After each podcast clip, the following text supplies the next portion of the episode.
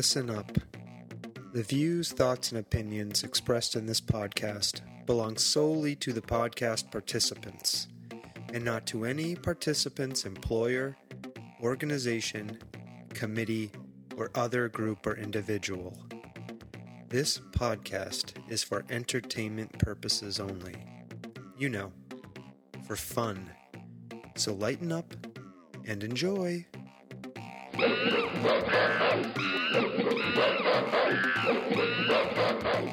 Stomping Jen. Sawtooth Right. We are here once again, and I am very excited. We are going to be talking to somebody from our local community here in mm-hmm. Belchertown, Massachusetts. Her name is Elly Vaughan. She is the owner and operator of Phoenix Fruit Farm, which also has a really cool country store mm-hmm. associated with it. So, Yep. we're going to talk all about this. And I have many questions as usual. Oh, awesome. Insightful questions, Stomping Jen. Great. Are you ready? Yes. Okay, let's go.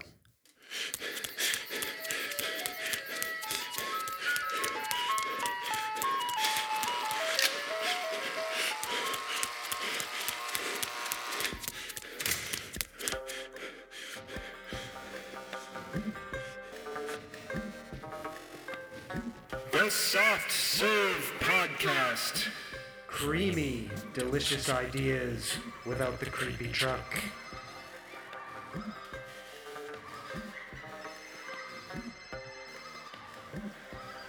Oh, Stomping Jen. Sorry. Here we are. What are you sorry? distract- I what are you sorry distracted for? you. You did distract me. I'm sorry. My timing is a little off I because of you. How dare you? I apologize. All right. Well, without further ado, I want to introduce our guest, Elly Vaughan from Phoenix Fruit Farm in Belchertown, Massachusetts. Hello, Elly. Hi guys. Hi Sawtooth Frank. Hi Stompin' Jen. Thank you for taking time to talk to us. Um, I'm really excited for this conversation because we've lived in Belchertown. How long, Stomping Jen? Oh, like 15, no, longer, since like 2004. How many years is that? oh.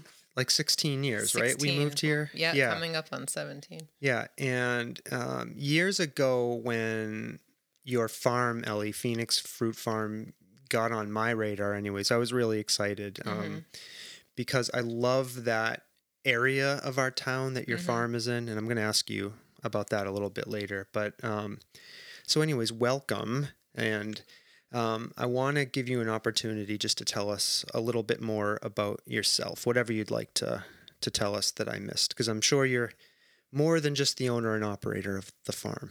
So, All right. Well, first of all, thanks for having me on the show. Thanks for thinking of me. Um, it's always great to sit down with some, you know, neighbors and uh, nerd out about farming because that's like my favorite thing to do. hmm Um, so I uh, have been farming for 15 years. I went to UMass for plant and soil science, got my degree there, um, worked on other various organic vegetable farms for some years after I got done with college. I did some farm management and um, came here to this farm that I now own initially as a manager for um, Atkins.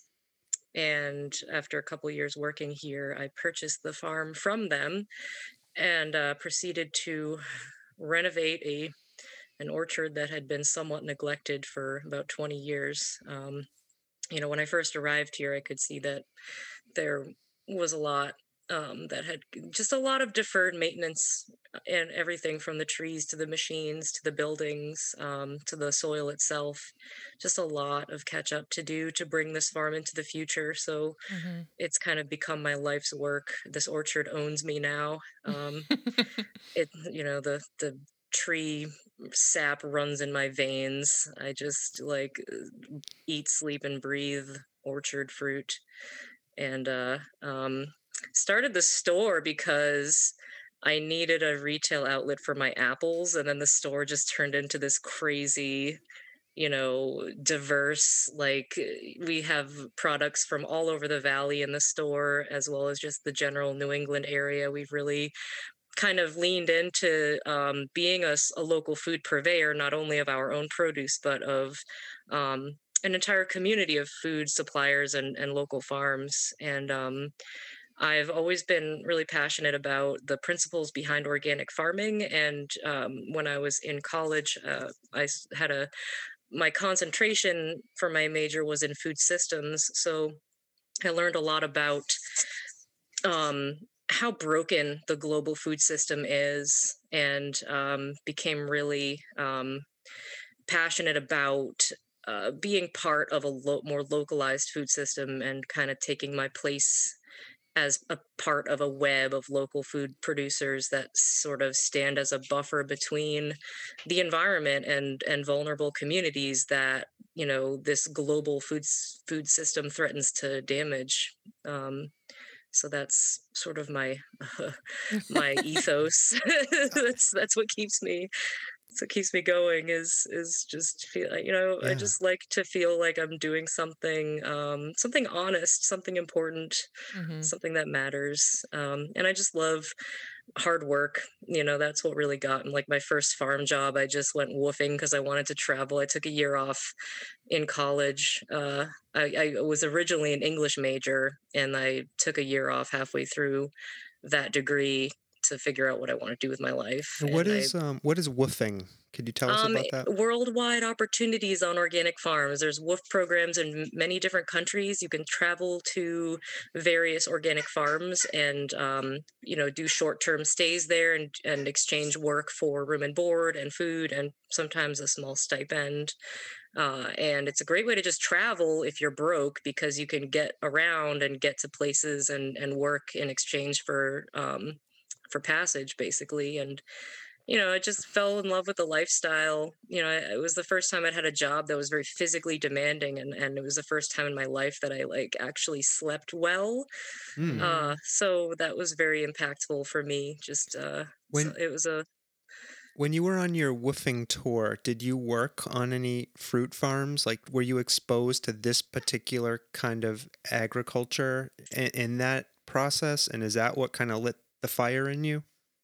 For for tree fruit production. Not really. Uh, the first farm I worked at was a small. It was like a five acre diverse. Um, CSA farm and they had like a couple apple trees that they did a little bit with, but I didn't really learn much about tree fruit um, until I started um, managing this farm up here. I mean, I had a lot of farming experience and I had taken an orchard science class in college and I did work at the UMass orchard for a season when I was in college. Uh, but I, it's been trial by fire. Doing tree fruit is definitely a whole other level up from from annual vegetables, and I've been at it now for five years, and um, um, I just I love it so much. It's it it's just such a longer story arc you know planting an orchard it's you're thinking about five ten years uh, you know down the line you know it's not it's not until the fourth year at least that you get your first crop off of your planting and you know that that's your crop for some decades um, so it's a very different kind of farming Definitely takes some faith. You know, like being put putting those. I don't know if you put them in as seeds or as baby trees, but being able to think ahead, like you know, yeah you 10 plant whips but yeah they're they're little sticks basically that you Yeah. plant and you're like in five years you're going to be a, a mature productive tree and then for the following 15 20 years i'm going to be pruning you every year and you know you really um uh, you, you don't have a lot of room for error because it's not like you can be you know like with tomatoes you're like oh i screwed up pruning that tomato plant oh well i'll Mhm. turn it under and try again next year but if you screw up you know pruning your apple tree you're like oh i'm going to live with that mistake for a long time Yeah. so it's Now- it's it's uh, different Now the farm, the farm that you now own, Phoenix Fruit Farm, um, has a really long history in our town, Belchertown, Massachusetts. Um, I think it it has been in existence since 1963, um, based on actually my before that too before that. um, that was when atkins started the orchards up here but before Mhm. that it was the cordner farm Hmm, and it was like turnips and feed crops. And I know this because this old timer fellow uh, named Hislop, he's a local guy, uh, dropped by one time when I had first purchased the land. And his father built the barn that I now live in on the property here. This wow. little white barn here was a, built as a horse barn in 1935, back when it was the Cordner farm. So this farm has a long, long history in Belchertown. And do you, um, when you embark on a, I don't even want to call it a project, but when you embark on an endeavor like this, do you feel that history and sense of responsibility as you move forward? Absolutely. This this piece of land is so special. It's so moving to be up here. Have you ever been at the top of the hill at the farm here? Uh, Yeah, and we seen used the views yeah. and just the majestic uh, element of the orchards on the hill. I mean, this place just like it strikes you to your core to to stand here and look out at it. It's it's an incredibly um, bracing experience to see Yeah. this place for the first time.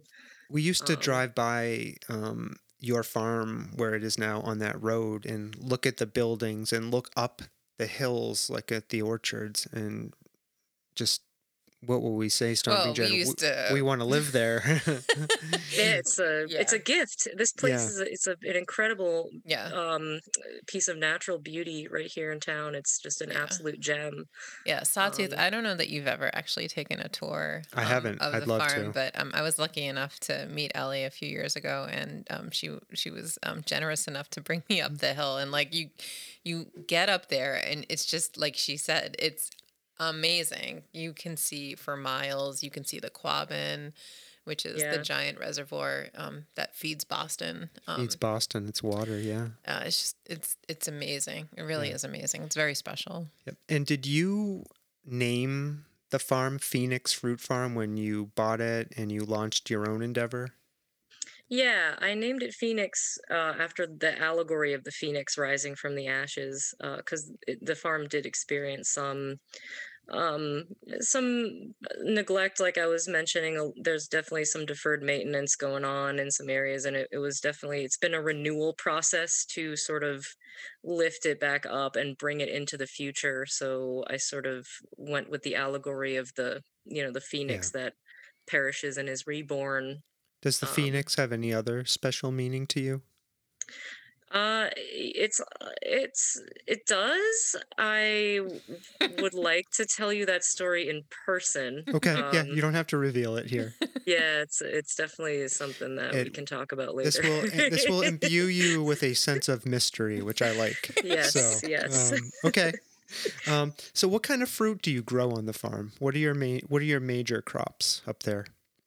Well, when I first got here, there was already some mature fruit trees. Uh, there was like 40 acres of apples and about five acres of peaches. When I when I say mature, I mean aging orchards um, that need you know some renovation. Um, so, but I'm still nursing those. Some of the a lot of those old trees are still here.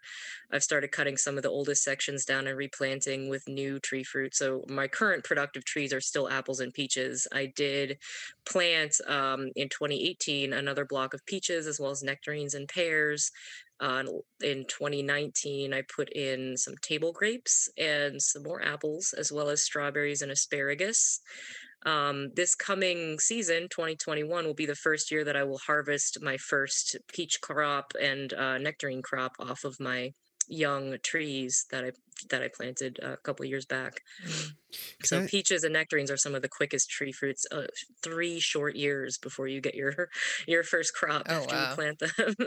I, I was surprised when I saw that you sold peaches because I was laboring under the um, misconception, I guess, that peaches are like a southern crop and that they didn't grow up here. Yeah, they things have changed. Um, I mean, you can grow peaches this far up north. Once you get into Vermont, it's getting too cold. It used to be that a peach grower in New England would depend on losing having a total loss on their crop like every three or four years because of the cold injury. hmm They're definitely more susceptible to that. Um, that is changing with climate change. Mm. Um, the zones are slowly shifting. So I think you'll start to see in the next 20 to 30 years, um, you will be able to grow peaches up in Vermont.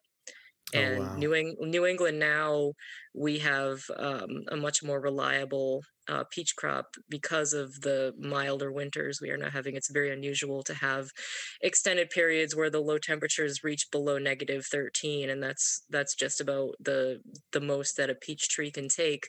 Hmm. Um, so we look at uh, and if you see a, a night that's going to be in the negative, you know, below zero down to negative 10 or less, that's when you start sweating about your peaches. Um, but that is becoming less and less common in our Yeah. in our winters here now. So Yeah, I'm just thinking it's, I mean, it's not very often we get No. a, uh, either an isolated night or a stretch Yeah. of nights where it's that cold. yeah, you need like a you know, I mean one one night in the low negative 15 region can certainly put some damage on your peaches. You wouldn't Mhm. get a total loss unless you saw a more extended, you know, 2 or 3 days of a cold snap like that would would pretty much eradicate your entire peach Yeah. crop.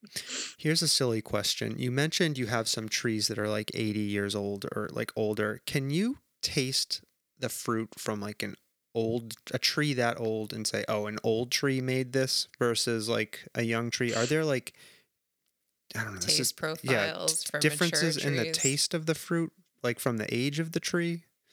I wouldn't say so. Um, the oldest trees on the property were planted in 1963. So I think the oldest trees we have are like 60 year old trees. So not quite that old. Okay. Um, and then there are some trees that were planted in the 80s, which, uh, you know, obviously now are getting on to be almost 40 years old.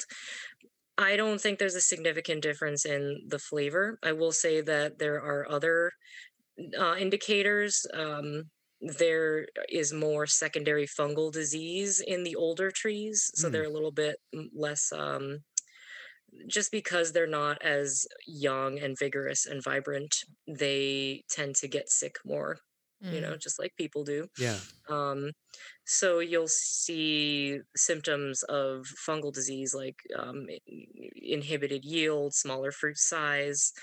I do not believe that it impacts the flavor of, of the fruit, like a McIntosh on a on a tree planted in the 60s you wouldn't be able to tell the difference between that and one planted you know on a tree that was planted you know 20 30 years later Yeah, that, I Pretty mean that makes sense. Um, I know nothing about How- fruit trees, so, so yeah. We uh, sorry, this is totally like a personal fruit question. Personal a fruit personal question. fruit question. We Oh have a we have a pear tree and we don't do anything to this pear tree and then I always feel bad and then um Like every couple of years, it'll be Like- like, like okay, I'm going to be a pear tree, and I'm going to make a lot of pears for you. And then some years, it's like, eh, no no pears. I don't feel like being a pear tree this year. and then we don't even know how old the tree is. So I think there used to be an orchard up where we used to There live. was an orchard. That's what we've been yeah, told. where we live. Um, so that's not really a question. I guess like, how do we know if our tree is like near the end of its life cycle? Well, uh, you know, these trees can live for hundreds of years. Yeah. When I talk about like these trees needing to be renovated, needing to be cut down, Mhm, I- I'm thinking from a production standpoint. Um, right. yeah. these trees that were planted in the 60s, they could live forever. You know, you could cut it down and it'll still try to sprout up and it's not dead. hmm But in terms of how many what the kind of yield I can get off of it compared with the inputs, um, Right. it starts to reach an age where it's past its productive lifespan Yeah. And they're past that at this point. They should have been, um, you know, just like at any other farm, you have to periodically um, cut down old trees and replant new so that your greater orchard organ- organism is staying young and productive and healthy. Mhm. Um, and there, there just wasn't much of that activity here for a couple of decades, so I'm catching up with that. Yeah. Um, but you know, your pear tree, it might be a very old tree, and it might be a tree that could live for another very long time if you want to help it along. Like pruning never hurts. Yeah. yeah. Um, giving it, you know, I always tell people to get a soil test. I don't know if the Mhm. the soil labs around here want to be inundated with like every homeowner, like, what what do I do for my pear tree? but you know, it never hurts to give it some micronutrients. You know, give it a little, Hmm. mm, you know, some sort of um, organic fertilizer, some compost, some some rock dust. They love mineralized rock dust. Hmm. Um, and uh, you know, these trees are um, apple and pear trees are biennial by nature. They will tend to have one heavy year, one light year. You might have a year where they're dripping with pe- pears, and the next year there's nothing. um, you might get a cold injury that could, you know, make them non-productive. There's a lot of things that can make a tree just not produce fruit in a Mm. season. Do you have So- any um, pears up on your farm? Yeah, she's I have some young pear trees that I Okay, planted in 2018, so I'll be harvesting those in 2022. Okay. I have both both European and Asian pears. Hmm. Um, a nice little spread. And you have lots of apples. I was looking on your website. I counted somewhere north of 10 varieties that you offer. Yeah, we have a I grow about a dozen apple varieties up here. And there are hundreds of apple varieties. Um you know, the ones that I have are some of the, you know, big commercial wholesale favorites of the 60s and 70s, which are some of which are falling out of style in our day and age.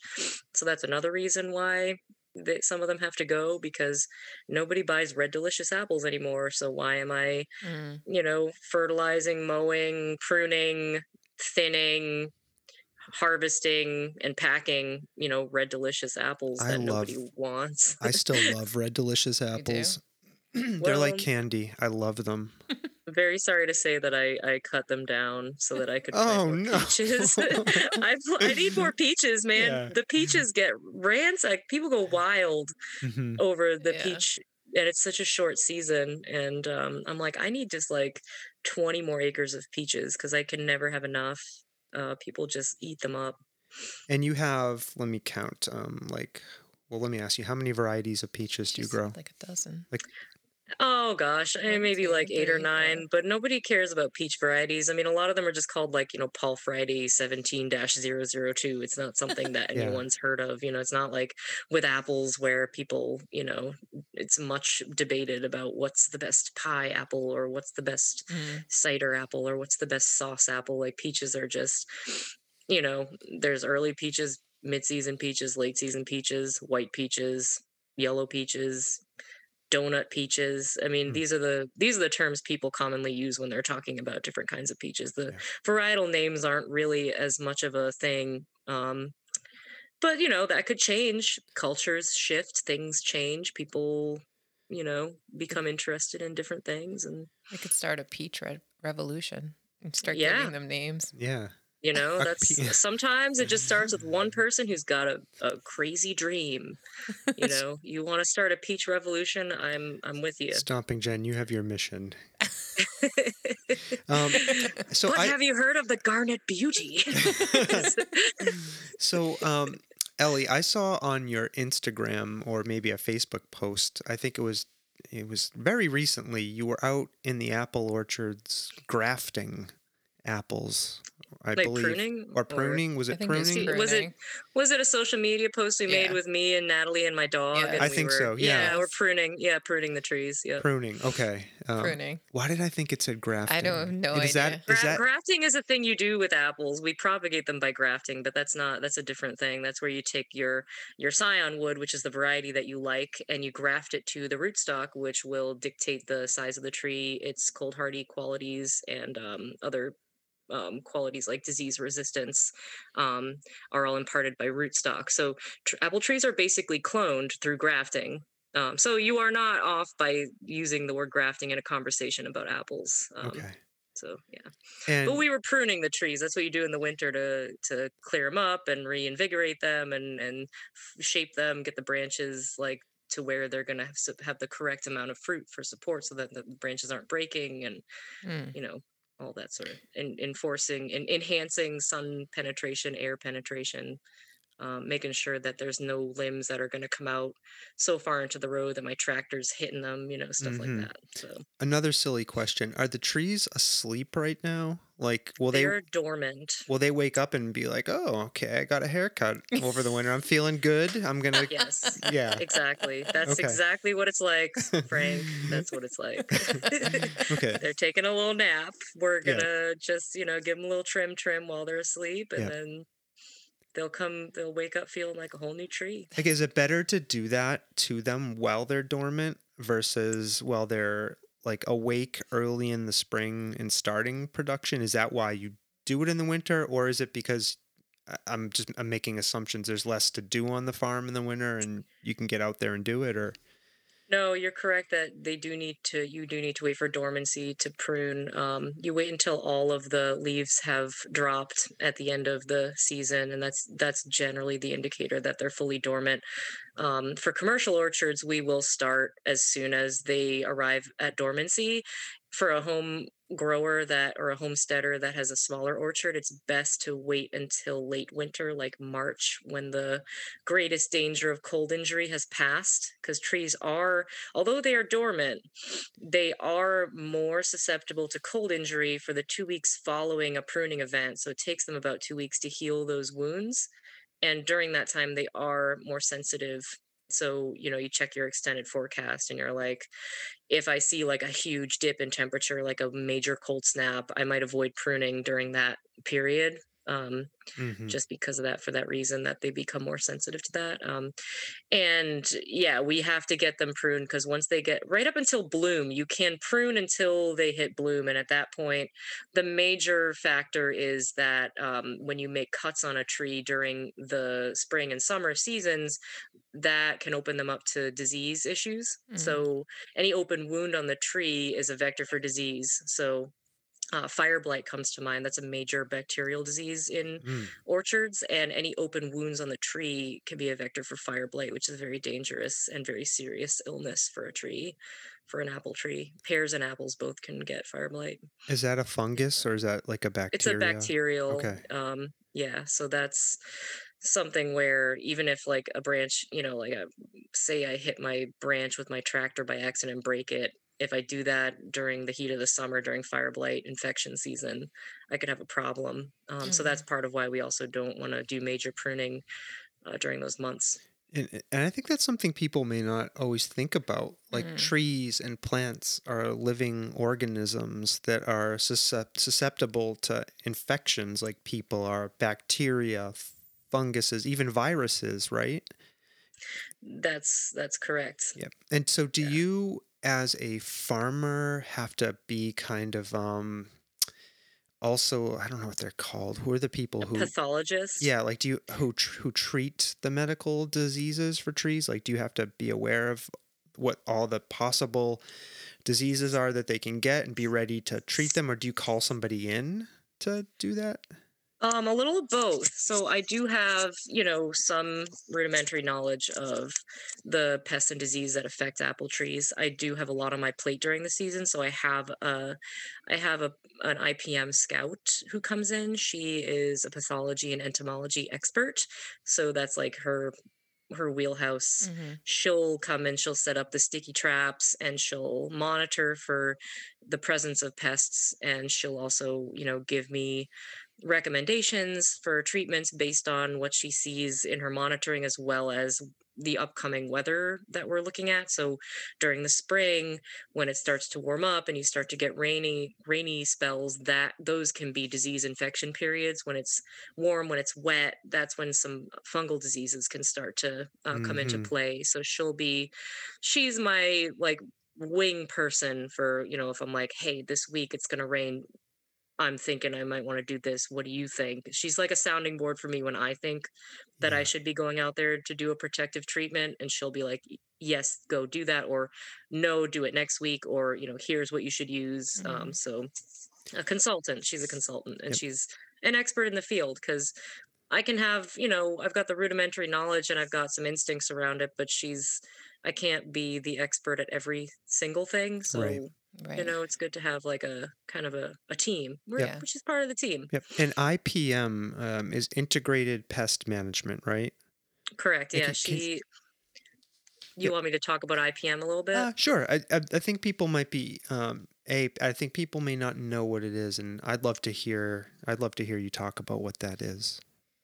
Yeah, so integrated pest management is a, a system of uh, managing, and not just in farms, but also, you know, hospitals use IPM, um, any like public offices, places like schools um, for, you know, basic any sort of pest issues. Um, basically, the concept of it is that you're trying to find non chemical methods of control and using those first and only resorting to chemical methods when all other methods have failed and also um, there's a concept in IPM called you know, using a threshold, like a economic threshold. So, for example, with um, plum curculio um, is a major orchard pest.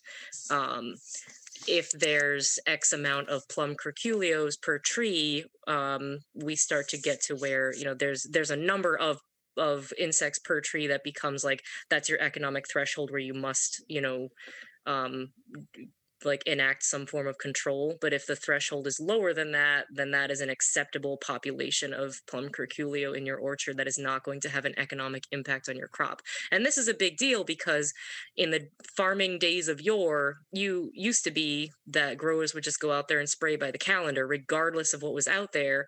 And if they even saw like one thing out there they'd be like all right eradicate everything spray by the calendar um, there really wasn't this like concept of like i can have some pests in my orchard and that's okay mm-hmm. it's only once those populations get to this level that i need to take action mm-hmm. um, and that's an important concept because it speaks to an ecological balance um, yeah you you you can't just eradicate everything that eats your trees because then you end up with spikes in those same populations because their natural predators will leave because there's no longer a food source for them right. and then there you'll see a resurgence of that pest population that's even worse than your initial problem so you create this cycle where you're mm-hmm. eradicating mm-hmm. it the you know the uh, predatory species will disappear and then it spikes again and you have to eradicate it again and then you get locked into this cycle of using a lot of chemicals mm-hmm. um, so this is like one piece of ipm that i you know kind of delving really deeply into that is really important to me is the economic threshold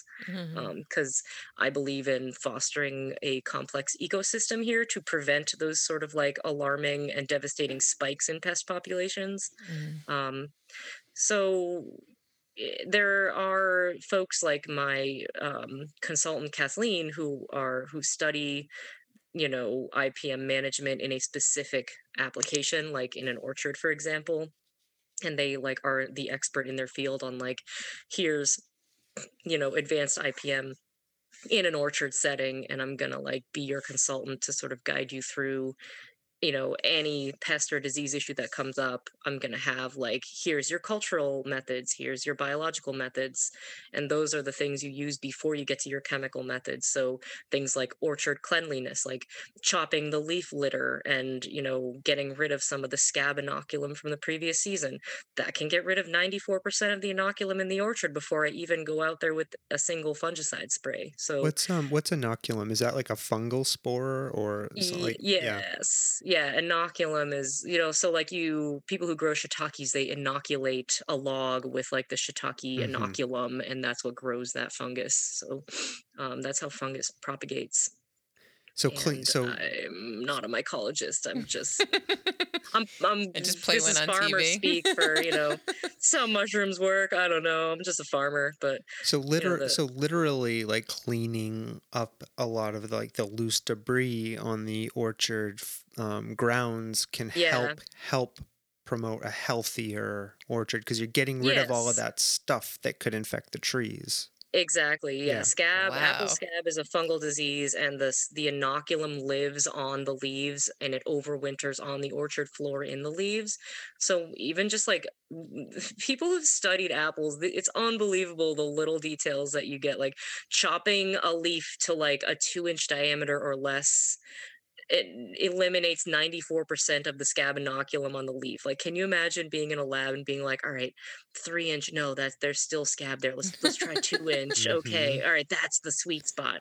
And then they go out and tell all these farmers, like, all right, you gotta chop your leaves to two in to a two inch piece and then and then you're getting rid of most of your so anyway i'm, I'm getting off in, into the weeds here but this this is what i'm this is one of the concepts of ipm is is using these um, non-chemical methods to to reduce uh, pest and disease presence mm-hmm. in your your workplace in your orchard and then only getting to that chemical step if everything else has failed um, i do want to give you one example of a biological control method um, predatory mites so there are pest species of mites that will affect apple trees there are predatory species of mites that will eat the pest mites and you can release these predatory mites into your orchard and as long as there's like a certain population uh, an acceptable, economically acceptable threshold population of the pest species, those predatory mites will stay and they will set up camp and they'll just become present in your orchard and will continuously control those pest populations and keep them under the economic threshold. So that's a biological control method Mm. that you would use, you know, for mites before you just go out and grab, you know, a broad spectrum insecticide and throw it all over the place. You Mhm. know, you, you try other things first Mm. um, and making sure that targeting those pest species at the most sensitive point in their life cycle is also part of IPM. Um, knowing when that species of mite or that species, you know, like that plum curculio is at its most vulnerable stage of its life cycle and targeting it at that point will also minimize, you know, your um, overall footprint, you know, in the orchard. Um, so some pretty advanced stuff. Yeah. Are there in, And- are there insects like um, praying mantises or something that you would purchase and introduce into your orchard, or do you do you rely on um, a more like naturalistic approach, like the the the native beneficial species should emerge? Like if you're maintaining a healthy orchard, do you have to like do you have to introduce them, I guess, into the ecosystem? Uh, it's a little bit of both. Um, so I did do a predatory mite release in my orchard, and basically what it entailed was going over to my friends up at Clarkdale Orchard, where they have these predatory mites in this certain block of McIntosh, and taking some foliage from their tree and putting it in a bag. And then I came out here, and this is this is the stuff that we do. And I just like took some masking tape and I taped the leaves onto the my own apple tree. it's funny. but it works. It Yeah. works. That's what you do. Um, so, but they, you do like, I mean, you do encourage some natural predators that already exist in the area, like syrphid flies uh, are here, and they will eat certain pest species in in the orchard.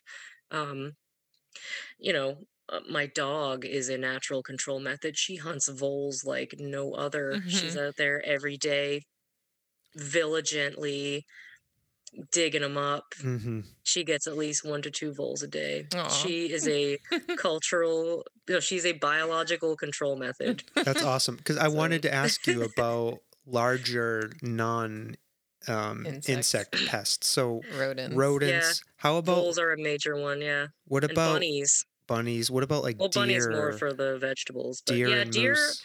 Yeah, deer are an issue. Um, for there's two points in the year where the deer can be an issue. The first is in the spring, when the new buds are coming in on young trees. The deer will come and graze, especially in the young peaches. They really like the peach buds, and that can really damage a tree. And then in the late fall, like Oc- September, October, the bucks will come and rub their antlers on the trees, and they can really mess up a tree. Um, just like shaving the bark off of it Mm. because they're rubbing, you know, they're trying to get that Fuzz. what's that stuff? Yeah, the velvety Um, stuff that's yeah. on their antlers. They're rubbing it off in the like in the late fall, the mid to late fall. Yeah. So that's so yeah, deer are in, and and then the cultural method that I use is I've got a couple of hunter bow hunter da- dudes that'll come up Mhm. during the season, and they got two big bucks this year. Mm. Um, so, and uh, uh, in terms of the rodents, um, there I've seen a few hawks out here and Mhm. kestrels, and there are some owls out here as well. So Mhm. we've got some predatory birds Mhm. um, doing mhm. some work. Now, um, you use organic farming methods. If I'm, am I, did I read that correctly? On no, your, that oh, is nope. I we do not use organic, um, and I I can tell you why. Yep.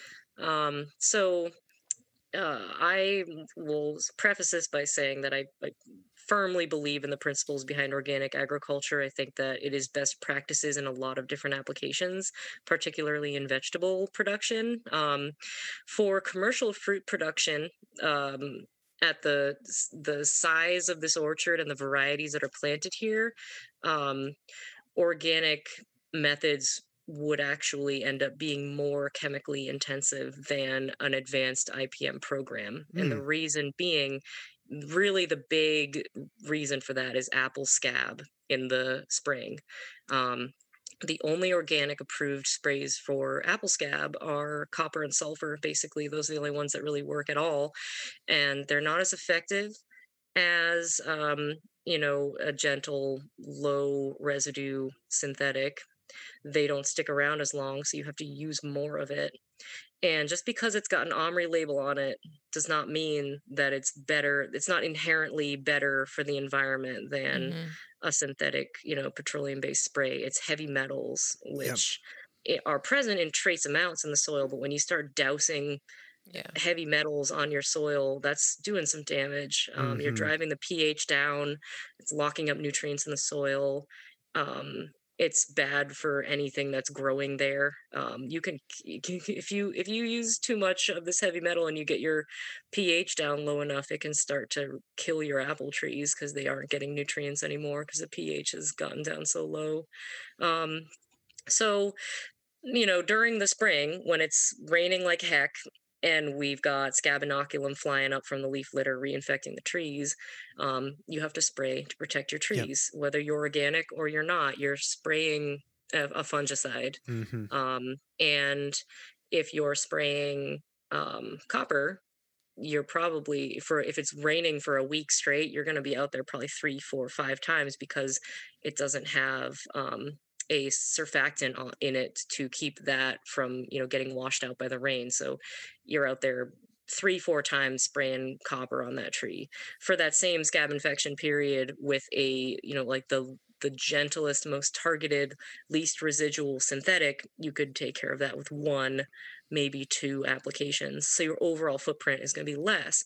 Um, and this this isn't to say that you cannot have an organic orchard in New England. You certainly can. hmm Um, but you're probably growing cider apples because there's a lot of um, cosmetic fungal diseases like fly speck and sooty blotch, which are also called the summer diseases, are these little brown spots that appear all over the apples. And they are purely cosmetic. Like that is still a Mhm. sound fruit. It will still store, it will still taste like an apple should, um, but it's going to look like an ugly piece of crap and nobody is going to buy it hmm so you know people want an organic fruit but they also will not buy an apple unless it's perfectly round and shiny and and red and like you know Right. Beautiful.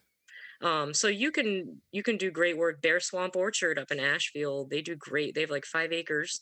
Um they grow it all for their hard cider which is delicious um and they're all organic um, but they don't sell dessert fruit because people look at an organic apple grown in New England and they're just like, "This looks like garbage. I'm not Mm. buying this." How did how did Um, we fall into this trap where we What, believe like that pr- real fruit and vegetables. well that all produce should be completely like blemish Blemish-free. or irregularity free? Like I mean, I think that there is some instinct around that because a damaged piece of produce can mean that it's not going to keep as well. It could be there could be bacteria hiding in a wound.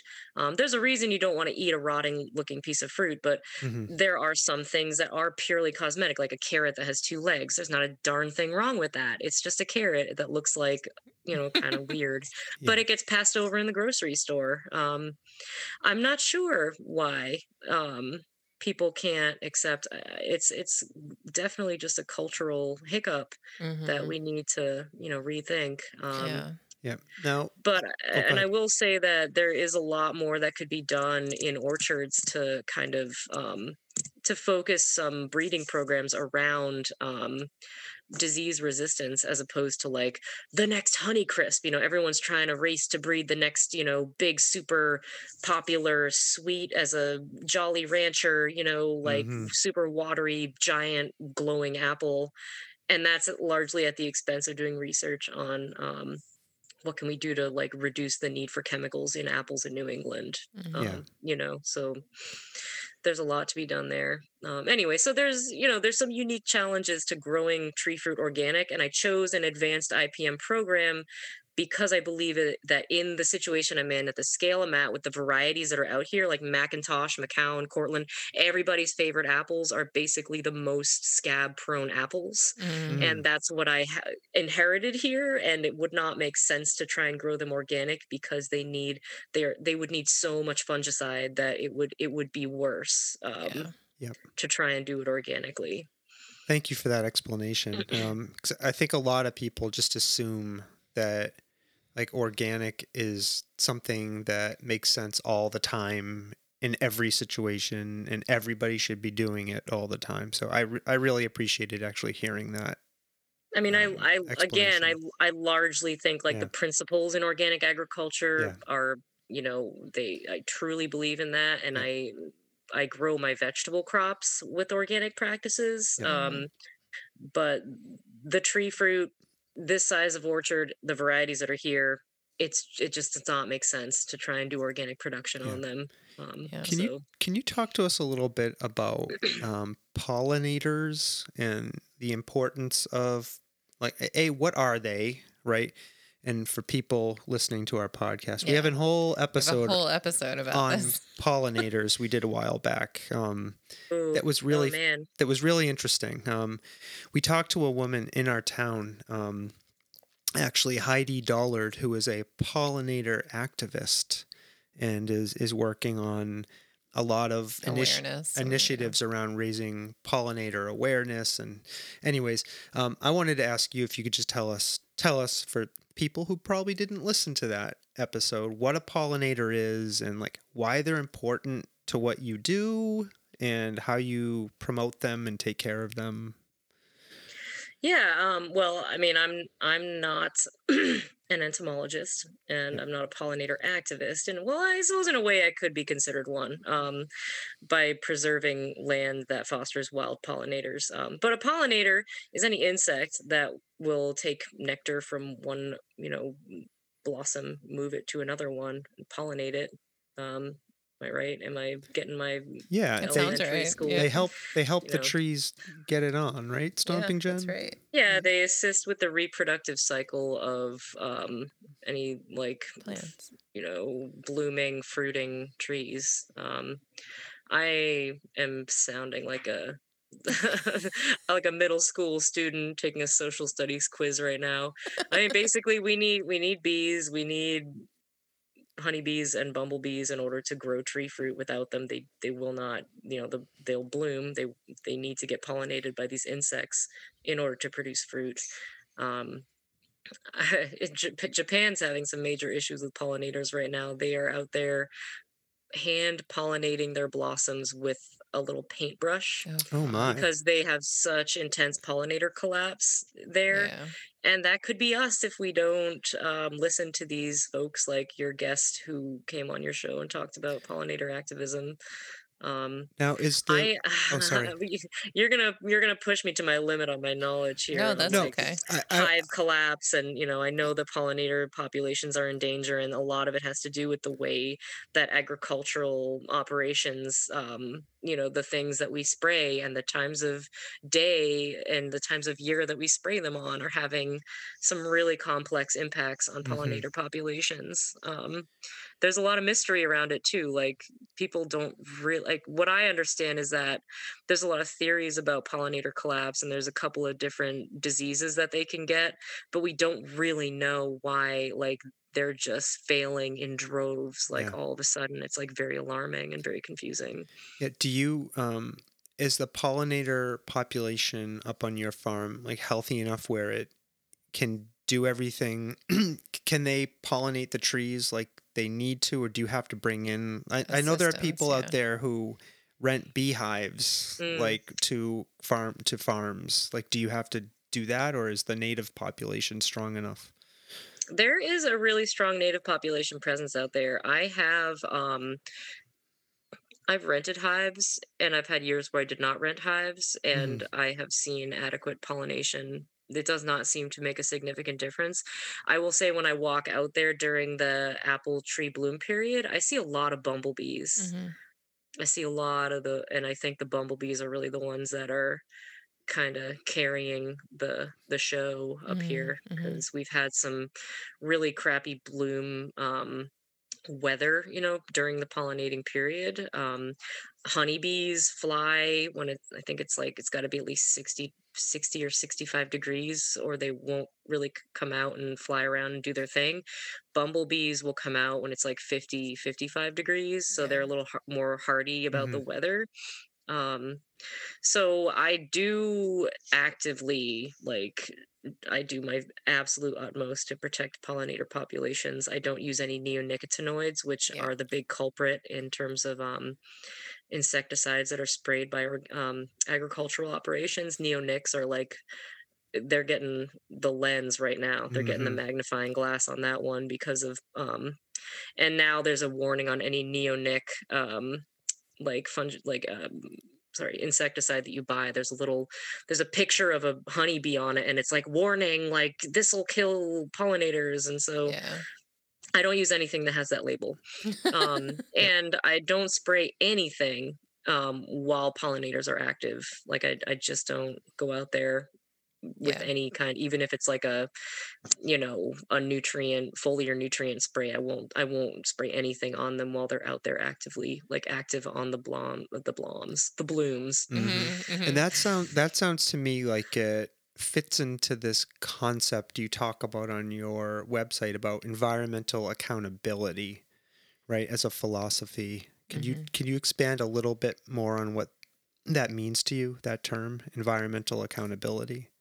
Yeah um yeah farms have a lot to answer for in terms of our the impact on the environment larger agricultural operations um, bear a huge responsibility in like in terms of like what's been causing climate change and um, um, water pollution. Um, there's a lot of issues with the way that we grow food right now um, and the future of our planet. And we need to change. We need to look at that and look at the way we're growing food. and We need to make some changes um, if we want to have a future on this planet Mm, and you know keep eating food that you know that we grew Yeah. um and so i think that you know it's the responsibility of a, of a farmer to um to do their absolute best to conserve resources and protect their soil and protect um, surrounding environments you know that are impacted by the uh, the activities on their farm. Um, because you know i don't think it's hard to see that we need farmland and we need we also need clean water and clean air and and we need to start counteracting the you know all of the circumstances that have led to climate change um, and agricultural operations are a huge part of that. And i will say that i i believe that agribusiness is really the big problem um, hmm but by being part of a network of small farms we are modeling an alternative to that. Yeah. You know we're showing that hey like agriculture doesn't have to be like that you know it doesn't have to just suck the absolute life out of this planet and out of vulnerable populations. We can grow food and we can still be responsible you know for our environment and our land and take care of our workers and you know it doesn't have to be this like actively you know destructive force I you love know? that. I love Yeah. that. My skin is tingling. Thank you. no, thank thank you for being part of that. Yeah. I mean, I think I think it's going to be um, small farms like yours and the people who support them who say we don't have to do it this other way, Yeah. right? And um, so speaking of the way people can support your farm, let's talk a little bit about your country store if we could.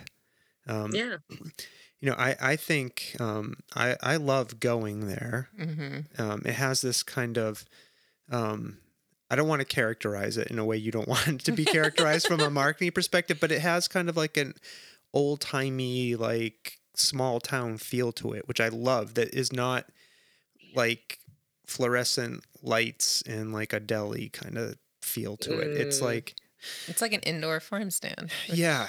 Um, you know, and, and I have seen people in recent weeks like post on social media, you know, thank God this store is in our town Yeah. because I needed this agree- ingredient and I ran down there, they had it, and I was able to buy everything else I needed or could think of. So I just, I wanted you to, if you could just talk to us a little bit about what your goals were for the store and how they connect to your life as a farmer and it, tell us about that.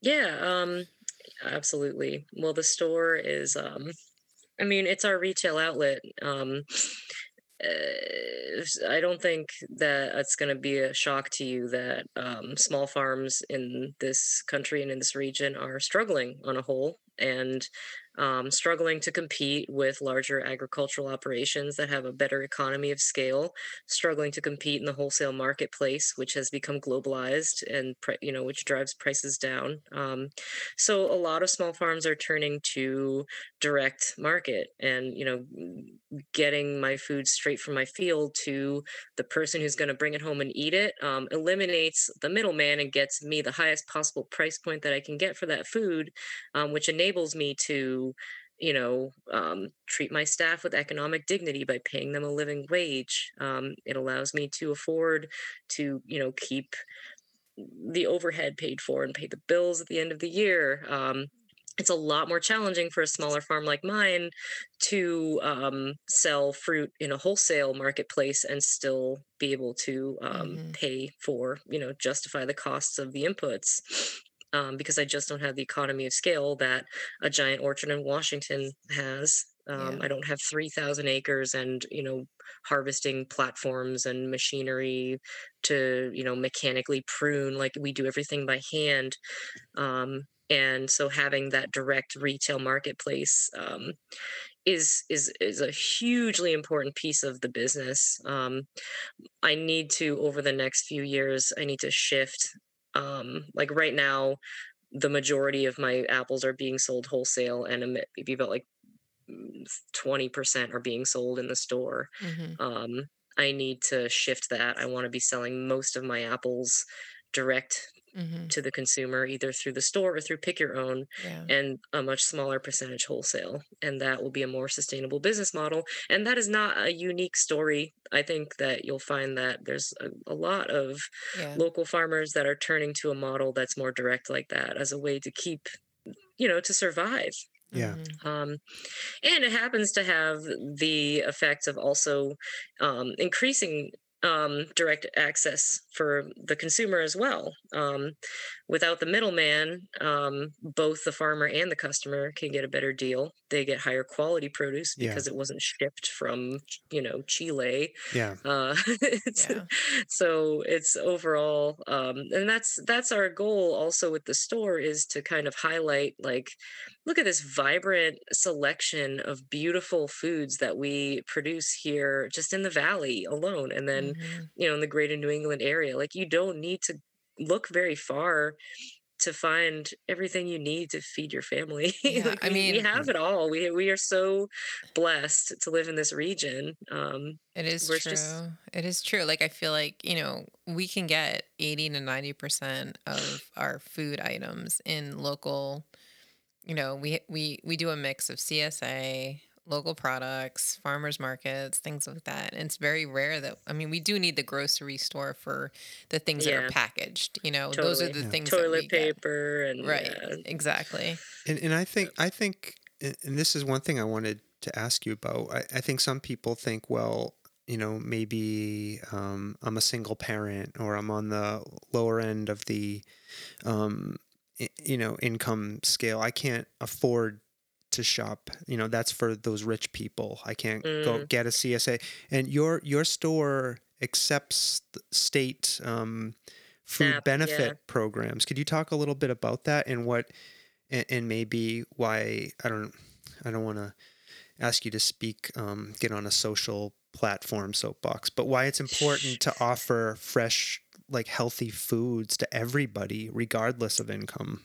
Yeah, I'd love to talk about that. This is something that's really important to me too. Um, so, in the state of Massachusetts, we have the HIP program. Have you heard of this? It's HIP, um, right? The healthy healthy, healthy incentives yep. program, where people who have SNAP benefits have a certain set monthly amount that they can spend on fruits and vegetables that gets refunded to their card immediately. So it's basically free money to them to buy fruits and vegetables. And this is huge because um, there it's it's uh, fruits and vegetables are more expensive than like ramen you know mm-hmm. and like you know like you look if you're a low income parent and you're shopping for food to feed your family and you've got you know $80 left on your snap card for the rest of the month or something and you're looking at a bunch of broccoli that's like 250 and a case of ramen that's the same price and the broccoli has 40 calories in it and the case of ramen has 3000 calories worth of food in it. Right. you know which which one's going to last you to the end of the month? You know which one's going to fill more bellies? Um so it's really challenging uh, you know coming from that um background to be able to afford to make good decisions about what to feed your children. And it's really that's the key piece is it's all about children's nutrition and breaking the poverty cycle by getting kids better you know better quality food so that they can stay focused in school so they can stay focused on their goals they can do better they can have a better income when they grow up because they're going to make it through they're more likely to make it through school if they have good nutrition um, that is a huge part of what the hip program is about and i Mhm. think it's it's an incredibly important thing that i'm really excited to be able to offer in my store Mhm. Yeah. Thank you for doing that. I think that's an important thing to do for the community. So I think that's great. Um, yeah i think it's great that the state has that program i think it it, Mhm. it will have very far reaching benefits for generations and um, how important is it for you as a as a farmer and an owner operator to have a physical space where you can um, meet the people who are going to eat the stuff you grow? Does that scratch some kind of itch for you? Sorry. um yeah you know i Sorry, that probably wasn't the most elegant I, way to um, ask that no, question, I get what you're saying. I get what you're saying. I um I do appreciate it a lot. I think it gives me a way to it it gives me a chance to to interface directly with the people who want to know Mhm. what my practices are like, you know, Yeah. why my farm is different from other farms, you know, what are we about? Um it makes it easier to like break that third wall sort of, you know what I mean? Or Mhm. fourth wall, is that what they say in, in the theater? The third wall, the fourth wall? I think it's the You know what I mean? fourth wall. or the fourth wall Fourth yeah like yeah you know what i'm saying it's Yeah. um I, I'm I I never expected to have such a like full service, you know, grocery store that um that offers people these staple foods. Like I Yeah.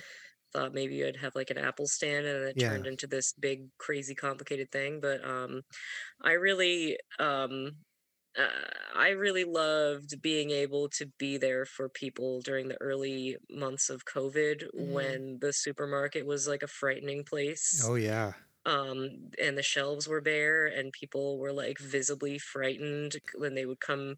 They would go there first, and then they'd come to my place, and they'd be like, you could see the relief like Mhm. wash over their face when they realized, like, oh, thank God you have bread, you have eggs, you know, you have milk, like We- you yeah. have you have what I need to feed my family like this week. Like the relief was palpable, and I was Yeah. like, God, thank God we got this place going in time. We were one of those families. Yeah. Yeah, we were one of those families who relied on your your store when we were ter- no, literally. I'm not even. Hundred percent. Yeah. Yeah. Yeah. Um, When you couldn't get a Peapod delivery for like two weeks, and you're like, "What are we supposed to do?" And you have to. um Oh, so But I'm curious. Can Yeah. I just ask a Mhm. question really quick? So when you thought about like you know you just said you you thought about selling apples and it exploded into this more complicated thing because you guys also offer like prepared foods and did you ever expect to offer prepared foods in that store because it's a huge hit and people love your prepared foods. Yeah, I um the the kitchen, you know, I initially started like, you know, whatever, we'll have like apples and stuff and and like we'll serve cider donuts and coffee, right? Mhm. Well, I bought this donut fryer and I dragged it out there. I don't I didn't know a damn thing about any of this stuff. I was just like, I'll just like hook up this fryer in this garage, right? I can do this. and then it turns out that when you have a, a fryer like a, a grease donut fryer like that you need an Ansul system you need a hood you need a commercial fire alarm system you need a full-blown commercial kitchen to have Yeah. a donut fryer to serve donuts so i sort of backed into this idea of like well if i want to have cider donuts Right. I have to have this full kitchen, so I may as well like I'm either not having gonna have cider donuts or I'm gonna like lean into the concept of like doing like all these prepared foods because I'm not gonna spend, you know, this huge amount of money to like Mhm. renovate and put in this commercial kitchen Right. just for donuts. You know what I mean? Right, Like, yeah. All right, we're doing soup, we're doing sandwiches, we're doing, you know, we're gonna Mhm. use up like produce that's going bad outside the, you know, before it gets slimy. We're gonna make a soup out of this thing. We're gonna, you know what I Mhm, mean? It just yeah. turned into. it's awesome. great. It's great. People rave about it. So, Oh, yeah. that's good. I'm glad. Yep, I'm I want- to hear.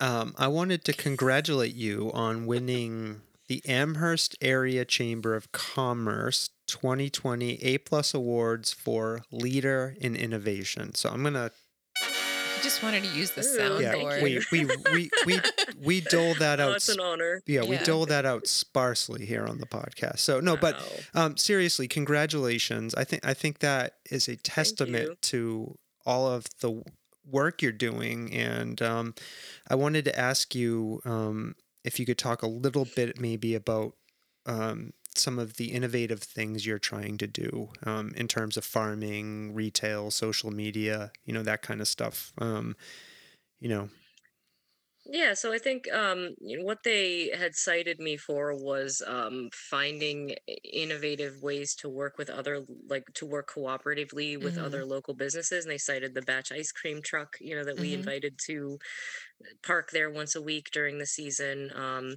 so we're we're really all about um, community and not just in terms of like our relationship to like our customers, but also our relationship to other local businesses um, in the area as well, and Mhm. trying to find ways to use our platform to support other local businesses who then in turn use their platform to support us um, so that we're getting a lot of this like cross boosting Mhm. um, where you know we carry uh, like quiver um, those coffee Mhm. beverages uh, that they make and then they're gonna say you know in their newsletter like phoenix fruit farm is this great place that carries our beverage and have you checked out their cider donuts so like we mhm. kind of creating these unique ways to like sort of organically connect with other local entrepreneurs you know in, in the spirit of cooperation um, yeah. and even with other local farmers you know i think like there's this i feel like the american consciousness has this image of a farmer as like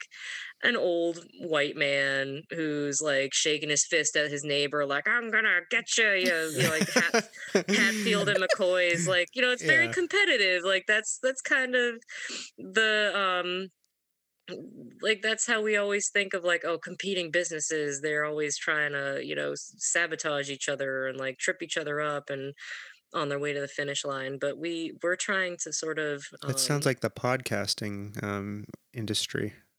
yeah like just yeah just constantly like at each other's throats and trying to tear each other down in the spirit of competition but um you know we believe that we we do better when we cooperate even if it's with businesses that are similar to ours like Yeah. other other farms other orchards in the area you know Yeah. instead of ragging on you know like I, like I got my predatory mites from Clarkdale Orchards they're up in Sunderland area and they're friends of mine and you know we know each Yeah. other we we exchange information we see each other at we're, we're all members of the mass fruit growers association together like we Right. um, have a spirit of cooperation and i i believe that um, when we cooperate with each other we all do better um.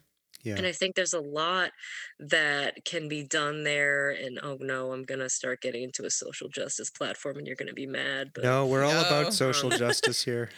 Okay, Yeah. one example in farming. Um, say I'm selling my strawberries for, you know, six dollars a quart or whatever, which I think is too cheap. But you know, I do I do that when I can. I can I sell it what I think is fair, what I think I can, you know, pay workers on. Say my neighbor who also s- has strawberries sells his for five bucks a quart because he's like, oh, my neighbor up the street selling them for six. I'm gonna sell them for five and get all the customers, right? what does that neighbor have to do to um, sell his strawberries cheaper than me? He either has to like take a loss or he has to pay his workers less. Um, so when farmers do this to each other, or any business really, but I'm just Mhm. using farming as an example because I'm a farmer and this is the type of shit that I keeps me up at night. You know, Mhm. don't ask me why. Um, it- instead of those two farmers getting together and saying, "Hey, um, what price are you? You know, do you want to like set for strawberries this year. What's going to work for you? What's going to work for me? Let's sell our strawberries at the same price, and our customers can decide whose they like better. Um, but you know, we're not going to hurt our workers. We're not going to use cheaper chemicals and hurt the environment. We're going to make a, we're going to get together and cooperate. Or or e- even better, next level. Hey man, I'm going to grow strawberries this year. Why don't you grow squash and turnips? I'll sell your squash and turnips at my stand. You can Mhm. sell my strawberries at your stand. You know, getting together on stuff instead of, you know, slinging mud. Um, everybody does better. Yeah. Um, that's the big uh, thing that I feel like you know the that leadership and innovation award was really sort of based around like the concept of cooperative business Mm. um, as opposed to competitive. I love Yeah, that. I love that too. I'm all about collaboration. I, I've got a couple of softballs for you in our last 10 minutes or so together. um, okay. Um, this one is this one's an obvious one. What do you wish people knew about farming that you think most people probably don't know? Oh gosh. uh, have you ever? s- I'm gonna answer your question with another question. Okay, sure. Um, have you ever seen the docu series Rotten? It's about the food industry. I Um, think we've seen a few episodes. there's like an, the first episode is about the avocado industry and um I don't know, the, but I'm the interested. deleterious effects of it on like you know in Chile and in Mexico and hmm I I wish that people um knew the price of these convenience foods of eating stuff year round um that isn't really in season of shipping food from other countries um I I wish that people would watch that docu series Okay. Recommendation. is, is that okay Yep. can I Yes. no, No, absolutely. a hundred it's percent. a, it's it's entertaining and it's super informative. And I we'll- want to watch it. And we will put a link to it in the show notes we'll for the pod it. for the podcast, along with all of the links um, to Elly's Anything that Elly's you- yeah. website, social media. Yeah. Like we're gonna put all of that in the podcast show notes. Um, okay, so people go watch Rotten. Okay, um, yeah. Well, I mean, bas- basically, I wish that, like, I wish uh, what I want to say is, like, I wish that people knew how impactful it is for them to buy local. Like, and when you watch this docu series, you can really see, like, holy shit, like, yeah, stuff that happens, you know, in the name of a globalized food system is so it's it's shocking um Mhm. the things that that we do you know in the name of the holy dollar um to get Mhm. food out into the world it's just so Mm. sad um I- buying local breaks breaks the you know breaks the cycle it's so important hmm something we believe in here at Now, the Soft now I feel podcast. guilty for buying avocados and bananas. Oh no, Well- no, no! If if they're fair trade, Okay. you know, make sure that they're Yep. fair.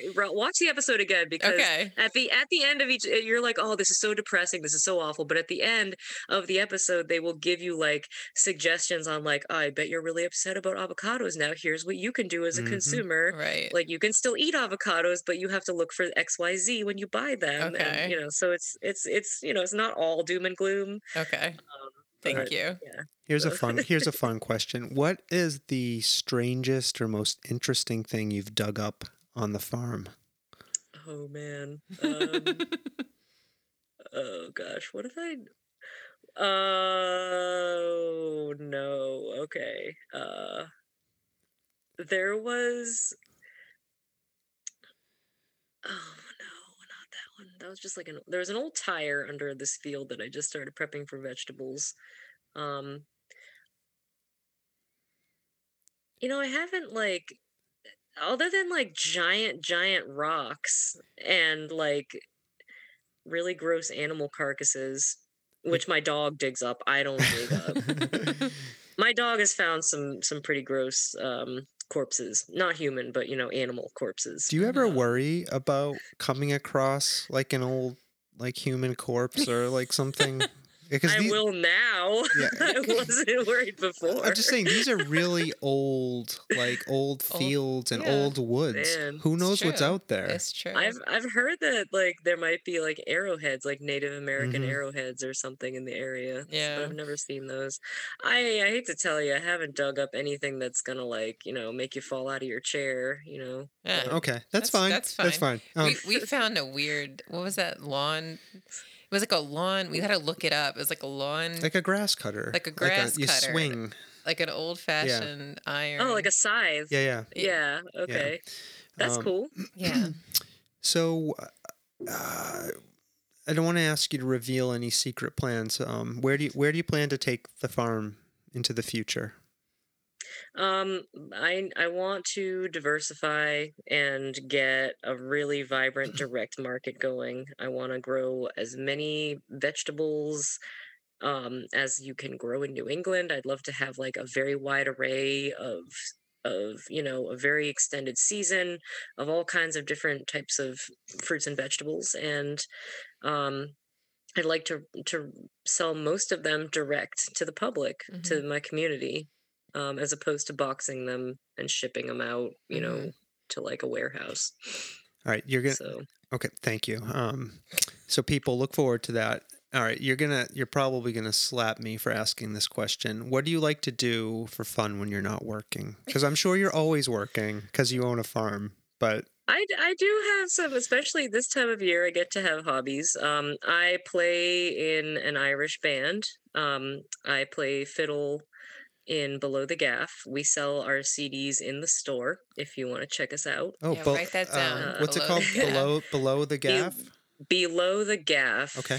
G A F F. Like okay, got it. uh Yep. and it's like irish folk music um and so during covid we've been doing just a lot of digital stuff like swapping tracks and building songs um like i've i've been doing the music editing and i've actually learned a lot about um using music editing software and that's been kind of a new cool covid hobby What do you What do you use? What program? Adobe Audition. I was Oh. using Audacity, but it's so buggy and it's so old and it, and I, you know, I spent like hours working up like this beautiful fiddle instrumental for this song Mhm. and then Audacity crashed and destroyed it all and I was like, "No!" I've been And it- dipping my toes into the audition waters too. Oh, you I have? like it. Yeah. And it took me a minute going from Audacity to Audition, but I like I like Yeah. Adobe Audition. Although it's- my my mainstay is still GarageBand. It's it's so Oh, word, simple. I love it. Yeah, Yeah. that's the Mac program, right? Yep. Yeah. mhm, Yep. Yeah, so I'm not a I'm a PC person. Yeah. It's okay. So Yeah. I still I still okay, he I, s- I still do you forgive me? I Oh still my value you as a human being. Um, all right, last last last question. I promise, and it's, and you can. But you didn't ask her if she wanted to talk about anything Uh, before because- you ask your oh, final question. Okay, yeah. Um, thank you. s- I'm stomping Jen. I am so I am so grateful. He's like racing against the clock now. Just well, like, Oh, you're fine. If we we can go a few minutes over, I'm st- okay. stomping Jen keeps me tethered. Thank you. I, I Yeah, that's appreciate good. it. Um, so, um, Elly, is there anything you wanna, um, anything else you'd like to tell us about or promote or plug before I ask you my final, most interesting final, question? final question. Yes. Okay. Um. Well, I mean, I, other than just you know, you're. Thank you so much for continuing to support my store. Um, the winter can be a really uh, slow time, and we just the sales just drop after Christmas, and it's always just like a shock to the system. So it's really exciting to see that it was a less intense drop, and I feel like the community is really kind of holding us a little bit more this winter. Mhm. And so I just want to make sure that everyone who's listening knows like, even if you just come in and buy a cup of soup, like it, it means so much to us to just get people in there and just do a little shopping during the winter. So come on by. We have great food. We've got smiling faces. You can get curbside pickup. My staff are really patient and they're happy to help you through. If you're not sure what you want to order, they'll walk you through the whole store and you can ask a million questions. And so, you know, shop Mhm. local. Yay. Awesome. All right, you're itching for All right. your last question. He loves this question. Okay. Um, and you, so you can interpret this any way you want. Um, it's not a trick question of- of any kind. We've received many different types of answers to this question. Okay. What have you seen that you cannot explain? Ooh. Oh man, what have I seen that I cannot explain? Uh I believe that Howard Atkins, the late Howard Atkins, is haunting my orchard. oh no. Oh, did you see something that or hear I something? Yes, the first year when I was up here, um, during the bloom season, I was spraying at night. I was spraying a foliar nutrient in the night because you know during the the bloom period you can't spray during the day because the pollinators are out there. So Mm-hmm. you know I needed to put on a, a boron application, um, and so I was out there spraying. It was like eleven o'clock. It was getting on to like midnight Okay.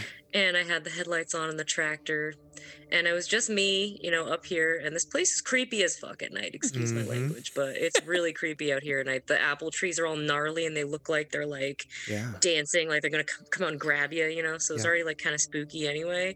So I'm going along with the headlights on, I'm spraying the trees, and I see, I swear to God, I saw a dude wearing um like a baseball cap and a flannel hat and he had glasses looked like an older man walked across the path like you know it was like spraying down a row and he walked past the row like walked through the row crossed my path basically between the trees and then Oh disappeared into the orchard and i was like oh fuck Oh my god. and I had no idea. It just creeped me out. I had no idea who it was, but it was and it was like midnight, and I was like, I'm, I'm not getting out of the tractor right now because I'm I'm in the middle of of um Yeah. this this job and I need to get it done. And I was just like, but I was creeped the hell out. And then a couple weeks later, and this is like before I'd really gotten deep into like cleaning up the orchards Mhm. and like the the office area that was in here.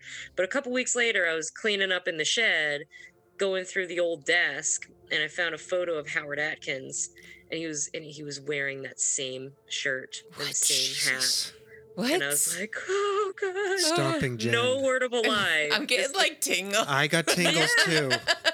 I'm like having tingles remembering it because I it freaked me the hell out. That's um, crazy. But Wow. he he he he just wanted me to know that he was he was here. Well, thank you for sharing that story with us. Did you um, ever see him again? Oh yes, I mean I haven't seen him, but Yeah. he's been he's he's he messes with me when I'm at the warehouse at night. Like I'll um turn a light on in one of the storage rooms, and then I'll go out.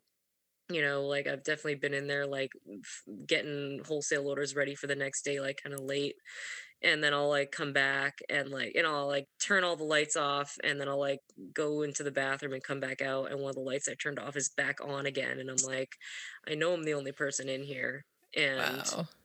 yeah, just little things like he's just like, I'm here. He Oh, wants me to wow. know. It's really spooky and, and freaking weird, man. Thank you for sharing. hell Yeah, thank you for sharing that.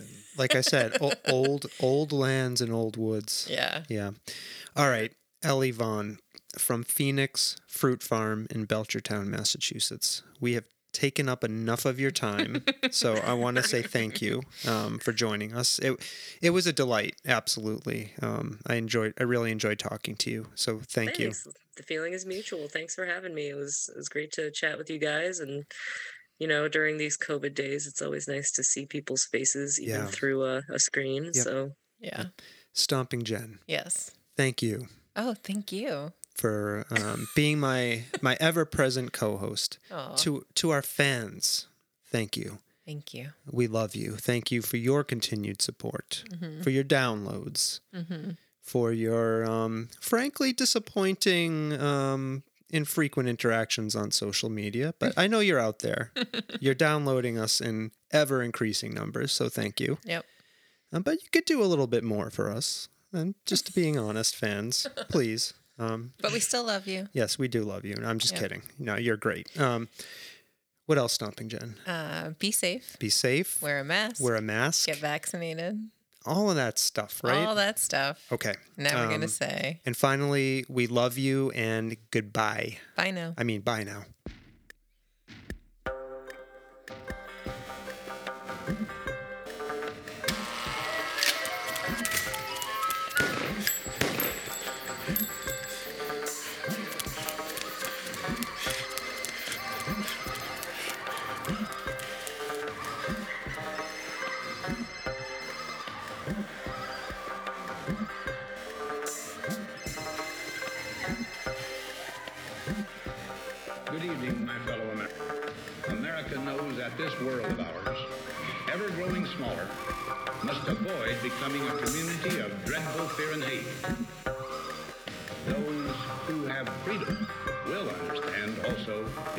Responsibility.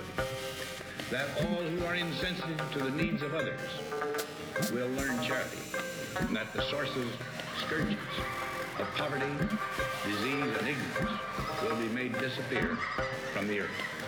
And that in the goodness of time, all peoples will come to live together in a peace guaranteed